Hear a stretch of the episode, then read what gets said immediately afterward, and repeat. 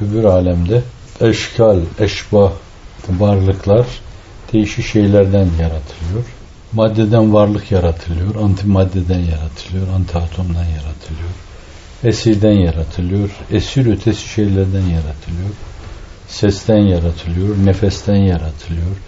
Kelimatı tayyibeden varlıklar yaratılıyor. Adem alemlerinden varlıklar yaratılıyor.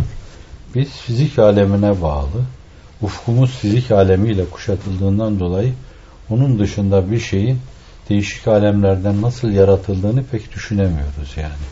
Rüyalarda da biz her gün öyle yeni bir hilkati cedide ile yeni bir yaratılışla karşı karşıya bulunuyoruz. Onlar temad ettiği takdirde biz işte hayat bundan ibaretler gideriz öyle. Düşünelim yani hiç bitmesin buradaki o şey. İşte o bir varlıktır esasen. Ama berzahi vücutlardır onlar. Öbür alemde de ona benzer bir şey olacak.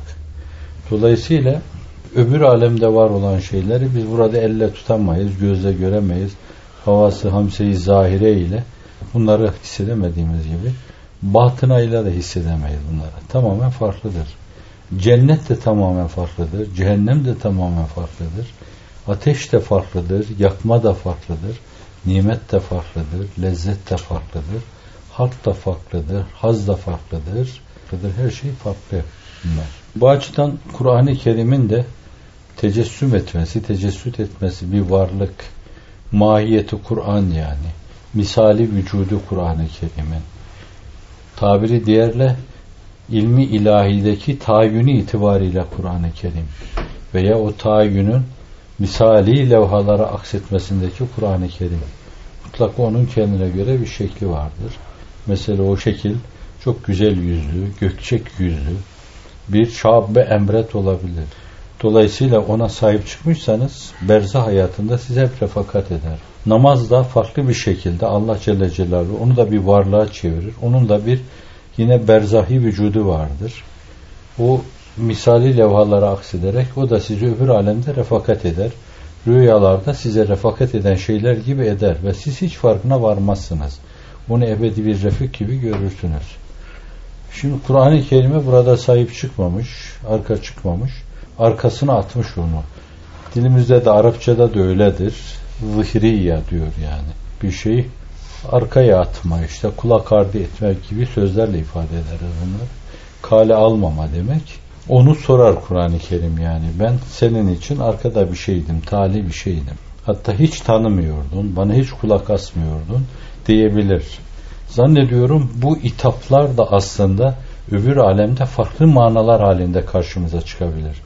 Yani bunlar ateşten birer şerare halinde karşımıza çıkabilir. Kur'an böyle derken çok ciddi bir tehditle karşı karşıya kaldığımızı hissedebiliriz orada. Farklıdır yani. Söz de farklıdır orada. Beyan da farklıdır. Yakacak şeyler yakar orada. Aynı zamanda mutluluk vaat eden şeyler de mutluluk vaat eder orada. Her şey değişir. Her şey tüm muhtevasıyla değişik bir farklılık arz edecek. Bura gibi kıyas etmeyin.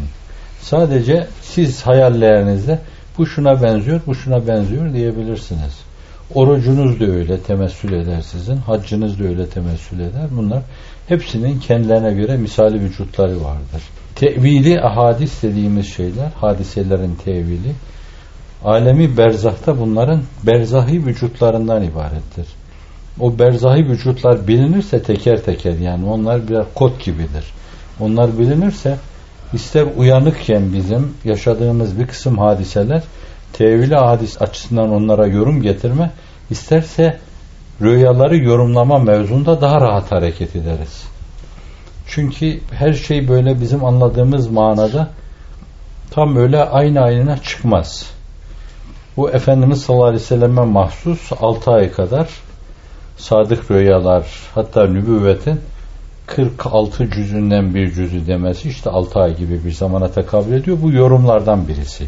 Bu bir yorum. Efendimiz sallallahu aleyhi ve sellem sabah aydınlığı içinde görürdü gördüğü rüyayı. Orada Efendimiz sallallahu aleyhi ve selleme gösterilen şeyler aynen hayatta yaşadığı şeylerin sembolleriyle gösterilirdi. Yani aydınlıksa aydınlık gösterilirdi. İnsansa insan gösterilirdi. Bir şeyin inkişafı ise inkişafı şeklinde gösterilirdi. Her şey hadiseleri zorlayıp tevil etme lüzumu hasıl olmazdı. Fakat bazı şeyler Allah Celle Celaluhu o hadiselerin veyahut da o objelerin karşılarına koyduğu semboller çok farklıdır. İbadetü taatın da güzel şeylerin de aynen onun gibi yani yoldan imatetül adani tarik bir taşı, bir dikeni, bir çiviyi alıp atmak, başkasına zarar vermemesini sağlamak bu çok önemli bir hayırdır. Bu sizin karşınıza orada farklı şekilde çıkabilir. Bu açıdan namaz da öyledir, Kur'an da öyledir. Kur'an öyle şikayet edebilir. Yeti alen nasi zaman Kur'an fi vadin ve hum fi. İnsanlar üzerine bir zaman gelecek. Onlar bir vadide, Kur'an bir vadide. Yani bir uçurumla birbirlerinden ayrı düşecekler demek. Yani nasılsa. Şimdi burada belki şuna da telmih var. Uçurumu insanların kendileri açmadıklarına göre demek birileri tarafından Kur'an'la insanların kalpleri arasında bir uçurum meydana getirilecek. Kalpler bir vadide kalacak, Kur'an'da bir vadide kalacak. Temas bir vadiden öbür vadideki bir şeyle temas gibi olacak artık. Şimdi acaba günümüzün insanlığın Kur'an'la münasebeti bu çerçevede ele alınabilir mi? Acaba öyle miyiz? Yani o duruma sukut ettik mi? Denebilir. Biz ne ümmeti Muhammed hakkında o kadar kötümser düşünelim ne kendimizin dışında başkaları için işte onlar bir vadideler Kur'an'da bir vadide diyerek onlar hakkında suizanda bulunalım. Ama kendimiz açısından cüz'iyet planında ve belli ölçüde hakikaten bugün bazılarımız bir vadideyiz, Kur'an'da bir vadide demek doğru olabilir. Fakat onun en eşeş şekli, en müthiş, en ürpertici şekli yani hemen küfürle dudak dudağı olan şekli o var demek doğru değil. Bugün hala Müslümanlığı her şeye rağmen yaşayan insanlar var. Hem İslam devleti gibi görünen devletlerin içinde Müslümanların gördükleri tazik, hem dünyanın Müslümanları şaşırtması, hem Müslümanlara belli baskıların uygulanması, hem değişik İslam dünyası gibi görünen iklimlerde, coğrafyalarda sürekli iç huzurun körüklenmesi mevzu.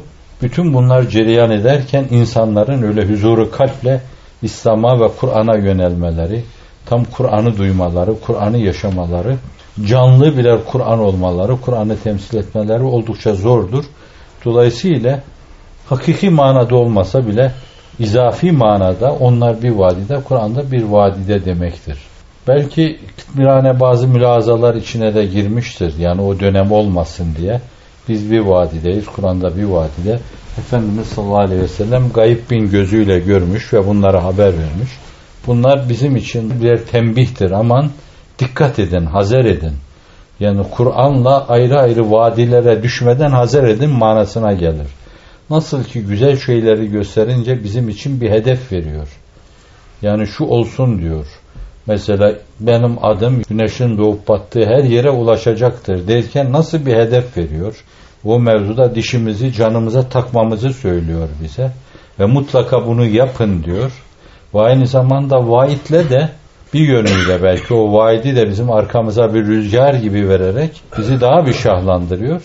Her ikisini birden anlamak lazım ve o hedefe öyle gidiyoruz. Bazı şeylerden de sakındırma adına öyle diyor. Yani aman sakının diyor. Böyle bir şey olacak. Yani siz bir vadide, Kur'an bir vadide. Gayb bin gözüyle Allah gösteriyor, o da görüyor ve söylüyor. Şimdi bir manada belki tir tir titremeliyiz. Acaba o duruma mı düştük? Kur'an'a gelen yeniden bir kere daha nasıl sahabi diyormuş? Teala nü'min saaten. Teala nestemsik bil Kur'an saaten. Hele gelin şöyle Kur'an'a bir saat sımsıkı sarılalım. Diyelim birbirimizi uyaralım. Hazreti Üstad'ın köye uğradığı zaman da Hacı Münir Bey'den bir iki defa dinlemiştim. O Hacı Münir Bey kendi ifadesiyle söylüyordu. Üstad derken öyle demez mutlaka. O da kendi doğuş şivesiyle konuşur. Eğer çocuklarınıza Kur'an öğretirseniz size hiçbir şey olmaz falan diyordu. Kimse bir şey yapamaz size. Bu çok önemli. Ben inanıyorum ki Hazreti Üstad Kur'an öğretirseniz derken evvela bizzat Kur'an-ı Kerim'in öğretilmesi üzerinde duruyordu onu. Herkes kendi kitabını bilmeli. O kitabını okumasını bilmeli. O kitabı okumak da sevaptır. Fakat o sevap içinde daha derin bir sevap vardır ki Bu kitabın içindeki makasdı ilahi arama. En azından Hz. Bediüzzaman'ın günümüzde bazı yaralarımızın dermanı sayılabilecek, bazı dertlerimiz için reçete mahiyetinde olan, Kur'an-ı Kerim'den çıkardığı hususi mahiyetteki tefsir, umumi tefsir değil. En azından o çerçevede Kur'an'ın bugün bizden istediği şeyleri bilme, bunları kafamıza yerleştirme, birer külli kaide, külli disiplin gibi onları değerlendirme ve onlarla bir kısım ahkama ulaşma, bir kısım yeni hükümlere ulaşma, bu kadarcık Kur'an bilgisi, Kur'an'ı okuma ve bunları bilme. Keşke bir Hamdi Yazır'ın tefsirinin muhtevası ölçüsünde Kur'an-ı Kerim'in kendisini de bilsek. Allah bizden ne istiyor? Bilmemek için de hiçbir sebep yok. Her gün okuduğumuz gazeteleri üst üste yığsak zannediyorum 6 ayda okuduğumuz gazete kadar bir şey yapar ya yapar ya yapmaz. Demek ki 6 ayımızı ona verdiğimiz zaman Rabbimizin bir tefsir ölçüsünde bizden ne istediğini anlayacağız Allah'ın inayet ve keremiyle. Bu da ona yeniden sahip çıkma demektir. Yani aramızda hakikaten bir uçurum varsa bence öyle bir uçurum olmasa bile öyle bir uçurum endişesiyle yaşamak öyle bir uçurumla karşı karşıya gelmemenin yegane çaresidir. Nasıl ki bir mülahazayla diyoruz dünyada emin yaşayanlar ahirette tehlikeyle burun burunadırlar. Çünkü kutsi hadis diyor ki iki emniyeti birden vermem. iki korkuyu da birden vermem. İmansız gideceğim ben mahvoldum korkusu yaşayan Allah orada korkuyla yaşatmaz onu. O korkuyu alır. Hiçbir şey yokmuş gibi burada kendisini salan, mükemmel bir mümin gibi geçinen ve varide endişe söz konusu değilmiş gibi yaşayan bir insan onun akıbetinden korkulur. O bir gün bir çukura yuvarlanabilir. Aynen öyle de aramızda bir uçurum olmasa bile bir uçurum olabilir. Şimdilik küçük bir oyuk var. Fakat dikkat etmezsek oyuk aşılmayan bir uçurum haline gelebilir. Dolayısıyla Kur'an'dan bizi o kadar uzaklaştırabilir. Amanın Ege tabiriyle dikkat etmek lazım. Bu uçurum büyümesin. Aşılmaz hale gelmesin deyip titizlikle, hassasiyetle Kur'an'a sahip çıkmak, Kur'an'ın muhtevasına sahip çıkmak, tabiri diğerle dini mübin İslam'a sahip çıkmak, ilahi ahlaka sahip çıkmak, Efendimiz sallallahu aleyhi ve sellem'in mesajına sahip çıkmak, öyle bir uçurumun oluşmasına meydan vermeme demektir. Bunu seddi zerai açısından alabilirsiniz. Şimdi Kur'an'la sizin aranıza böyle bir uçurum söz konusu ise şayet evleviyet de öyle olur. Aman sakın ha böyle bir uçurum meydana getirmeyin. Seddi zerai açısından denebilir. Dikkat etmemiz lazım. Kur'an'ı sahipsiz bırakmamamız lazım. Arif Nihat Asya'nın dediği gibi Allah'ım Kur'an'ı yeryüzünde sahipsiz bırakma, minareleri ezansız bırakma, camileri cemaatsız ve imamsız bırakma. Bizi sensiz bırakma. Bu hepimizin derdidir. Hepimizin sesi solu olması lazım. Allah bizi Kur'ansız bırakmasın. Fakat ondan korkmak lazım. Tir tir titremek lazım. Duaların en büyüğü endişe duyduğumuz şeyler karşısında tir tir titreme. Arzu ettiğimiz şeylere ulaşma mevzuunda pür heyecan yaşama. Yüreğimizi çatlatırcasına yaşama. Ağzınızı açıp 24 saat dua edeceğinize böyle bir heyecan yaşayın. Her gün bir kere böyle bir heyecana dumun çıkın Erzurumların tabiriyle. Arınmış olursunuz ve bir şeye ulaşmış olursunuz. Evet Kur'an'ın bir vadide olması, bizim bir vadide olmamız bu mülazaya ele alınmalı. Bu ona meydan verilmemeye çalışılmalı. Belli bir çukur meydana gelmişse şayet onun bir uçurum haline gelmemesine dikkat edilmeli en azından aşılabilecek gibi bir yerde kalmalı o ve üzerine bazı köprüler kurmalı. Vadi vadiye bağlamalı ve mutlaka ne yapıp yapıp Kur'an'la bir kere daha buluşmalı.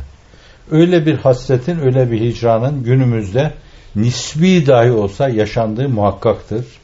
Dolayısıyla hepimiz için Kur'an'la bir kere daha buluşma bir sevda olmalı, bir tutku olmalı, bir aşk olmalı, bir iştiyak olmalı. Bence yeniden insanlarla Kur'an arasında meydana gelen uçurumlar bertaraf edilerek Kur'an'la insanların buluşturulması davasıdır. Bediüzzaman'ın davası ve bugünkü düşünce mimarlarının, fikir işçilerinin manası.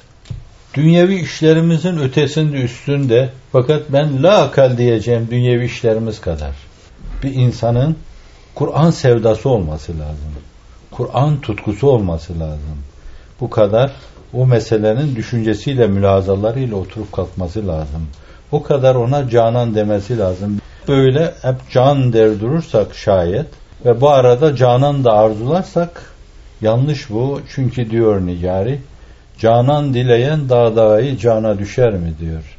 Canan diyorsanız şayet o zaman can sevdasından vazgeçmek lazım. Gelecek endişesinden vazgeçmek, dünya hesabına, tuğle emelden vazgeçmek, tevehhüme ebediyetten vazgeçmek, stokçuluk mülahazasından vazgeçmek lazım. Çünkü insanın bir derdi olur, insanın bir davası olur. Bir koltukta iki karpuz taşınmaz. İbrahim Ethem'e seslenildiği gibi. Bir gönülde iki sevda olmaz. Allah bir insanın içinde iki tane kalp yaratmamıştır. İki kalp yoktur, bir kalbi vardır. Ve insanın bir kalbi ancak Allah'a yeter. Yetmez de o kalp. İnsan tek kalbiyle Allah'a baktığı zaman Allah'ım bu kalbimi daha büyük yapsaydın. Bir Şazeli gibi, bir Ahmet Fai gibi, bir Ahmet Bedevi gibi.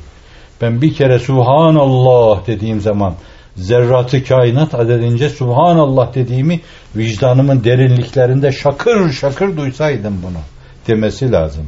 Dava adına Hazreti Üstad'ın iki elimiz var hizmete yetmiyor. Dört elimiz olsa yetmeyecek yine. Bana keşke Allah'ım on el verseydin ve on elimle sana sarılsaydım. Kur'an'ıma sarılsaydım, dinime sarılsaydım demeli. Bu açıdan la akal yani dünyaya temayülü, dünya işlerini belli bir program, belli bir planla, belli bir takvime bağlayarak yaptığı gibi Kur'an'a yönelişini de öyle planlı olarak ele alması lazım. Benim her gün bir kere Kur'an'la alakalı bir dersim olması lazım. Açacağım nurlardan 20 sayfa okuyacağım mutlaka. Kur'an mealinden, Suat Hoca'nın meali gibi, Hamdi Yazır'ın tefsiri gibi bir yerden açıp 15 sayfa okuma bence dini adına bunu kendisi için bir vecibe bilmeli. Muamelata dair meselelerle alakalı 5-10 sayfa okumayı bir vecibe bilmeli. Haftada bir gün la akal en az demek bu. Meydana gelmiş din adına, diyanet adına problemleri müzakere yapacağı bir mahfilleri olmalı. Bir toplantı yerleri olmalı. Orada değişik meseleler müzakere edilmeli. Konmalı, kaldırılmalı, taati efkar yapılmalı, beyin fırtınası yaşanmalı orada. Sahip çıkılmalı. Gitmediği zaman o gün orada çok ciddi bir eksiklik hissetmeli. Bu benim dinimdir yani. İhmale tahammülü yoktur. Bu benim kitabımdır. İhmale tahammülü yoktur bunu. Deyip herkes ister evradu eskarı, ister Kur'an-ı Kerim, isterse bugün o Kur'an-ı Kerim öyle derinlemesine bilmeyenler için Allah'ın bir lütfudur. Nurlardan o kadar okuma en azından yani onu ihmal etmeme. Şimdi okuduk bir kere gördük ettik filan mülazası günümüzde bir kısım miskin ruhların tesellisidir. Ahirette hiçbir kıymet harbiyesi olmayan boş bir tesellisidir o. Adam diyor ki ben 115 defa okudum diyor onu. Şurayı 80 küsür defa okudum. Eğer onun o kadar okuduğu yerleri o kadar okumamışsanız öbür tarafta utanırsınız. Mahcup ederler sizi. Şimdi bu kadarcık belli bir takvim içinde, belli bir plan içinde onlara o kadar yer vermemiş iseniz şayet bana göre vefalı davranmıyorsunuz demek. Onun yolu odur yani. Yani böyle durup dururken birdenbire din kafamıza girmez. Kur'an sevdası da kafamıza girmez. Her şeyin mebdeyi iradidir. Müntehasında sonra bir cezmi incizap meydana gelir. Allah'ın çekmesine sen masar olursun. Hiç farkına varmadan Cenab-ı Hak adeta seni aşık hale getirir. Onun tutkulusu olursun. Bir türlü onsuz edemezsin yani. Yemeksiz edersin de onsuz edemezsin. O var. Fakat iradi başlamak lazım. Kendimize rağmen. İşin mebdeinde her insan 50 sayfa okuyacak kitap içinden gelmiyor. İçinden gelmiyorsa iradi olarak oku onu. Kerhen oku. Kerhen oku ki tav'an okuma faslı başlasın. Sen kerhen o işe katlanmazsan şayet içinden gelerek ciddi bir aşkı iştiyakla okuma faslı başlamaz sende. Onun için kendimize göre bir plan yapmamız lazım. Size bahsetmiştim belli bir dönemde. Şu saatle şu saat arası ben falan yere kapanır, ziyaretçi de kabul etmem, kimseyle de görüşmem. Bu esnada ya evradımı eskarımı okurum Veyahut da bir kitap elime alır okurum. Sizin ve bizim bu istikamette mutlaka bir meşgalemiz olması lazım. Meşgalesi Allah olanların Allah'la alakalı böyle bir meşgalesi yoksa onların Allah'la alakasının her zaman münakaşası yapılabilir. Bu meselenin bir yanı Cenab-ı Hakk'a karşı teveccüh teveccüh doğurur. Ne kadar alaka duyuyorsanız Efendimiz verdiği ölçüde Allah nezdinde yerinizi öğrenmek istiyorsanız Allah'ı nezdinizdeki yerine bakın diyor. Andığınız zaman burnunuzun kemikleri sızlıyorsa siz osunuz bence. O bir sevda ise sizin için siz orada osunuz yani. Ama o mukaddes, mübeccel, münezzeh bir teveccühle teveccüh ediyordur. Efendimiz'e o kadar teveccühünüz varsa aranızda 14 asırlık mesafe bile olsa ben öyle zannediyorum ki onun izafi insibağından mahrum kalmazsınız. Bunlar benim der ya Rabbi. Sahip çıkar. Ve boyasını size çalar. Ve şeytan o boyalı insana el uzatamaz. Fakat teveccühe bağlıdır. Bir Enes bin Malik gibi yani her gün yatarken Efendimiz demek. Bu rüya görme sevdası değildir. Hülyasıyla oturup kalkma. Çünkü rüya bazı zayıf bizim gibi karakter bakımından zayıf insanları anlatarak çakaya sevk edebilir. Öyle değil esas. Sevdalı olma yani onu. Onu anınca burnunun kemikleri sızlama. Kur'an-ı Kerim'e öyle bir teveccüh, dinin ruhunu öyle bir teveccüh, o teveccüh ölçüsünde teveccüh olur.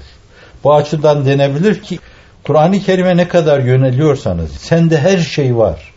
Ve la ratbin ve la yebisin illa fi kitabin mübin. Yaş kuru her şey sende var, senin içinde var. Çünkü sen kelam ilahiden geliyorsun. Bugün bulamadığım bazı şeyler var. Demek ki imanı nazar edemedim. Seninle tam böyle konsantre olamadım ben. Ruhumu sana tam açamadım. Dolayısıyla sen bana açılmıyorsun. Uzattığım el kadar el uzatıyorsun bana. Gerçi senin cömertliğinde söz yok yani. Sen cömertsin. Çünkü sahibin cömert senin. Bir adım atana yürüyerek geliyor. Yürüyerek gelene koşarak geliyor. Senin bize böyle geleceğine inancım tamdır. Fakat demek ki biz bir adım atmıyoruz. Teveccüh teveccüh doğurur. Kur'an-ı Kerim'e teveccüh inkişaf doğurur. Ona ne kadar inanırsanız o size o kadar açılır. Manasını önünüze döker. Ona o kadar gönlünüzü açmazsanız, o kadar itimat etmezseniz, o kadar güvenmezseniz, sen böyle bir kenzi layenfissin demezseniz şayet onu bir kısım işte toğlukların baktığı gibi görürsünüz. Şurada şu tıkanıklık var, burada bu tıkanıklık var. Şurada modern hukukla şöyle bypass yapılması lazım. Burada da şurasına dokunulması lazım. Şuraya bir stent geçirilmesi lazım gibi keferevi fecerenin söylediği sözler türünden sözler irade etmeye başlarsınız. Oysa bizden evvel o doymuş insanlar okudukça Sadık Rafi'nin dediği gibi aslında bir hadisi şerifin malidir. Kur'an'a gönül vermiş bir insan onu terdattan asla doymaz. Okudukça daha yok mu der yani. İnsanın iftar tablosu adeta namazın bir rekatında ikinci rekatı unutuyordu. Bakara'yı okuyordu, Ali İmran'ı okuyordu, Nisa'yı okuyordu, Maide'yi okuyordu. İbni Mesud gibi bir insan sabıkın evvelundan neredeyse oturacaktım ben diyor. Çünkü dayanılır gibi değil. Fakat o bir türlü doymuyordu. E bir gün sahabi de öyle olmuştu. Tabiinden ölü olanların daha da hesabı yoktu. Kur'an-ı Kerim'i bir gecede hatmeden insanların sayısı pek çok sayılmayacak kadar isterseniz ricale bakın. Bu demek ki onlara teveccüh ediyor. O dili bilen, dilin temel esprisini bilen, sarfı bilen, nahvi bilen, dil kurallarını tam bilen, dildeki kusuru bilen, anlayan insanlar ondan öyle bir zevk alıyorlardı ki siz balık kaymağı on defa tatlılandırsaydınız insanlar ondan o kadar lezzet alamazlardı. Bu lezzet almanın arkasında sinelerini ona açma, ona teveccüh yapma vardı. Kur'an'da onların öyle cömertliklerine karşı onlara karşı cömertlik gösteriyordu.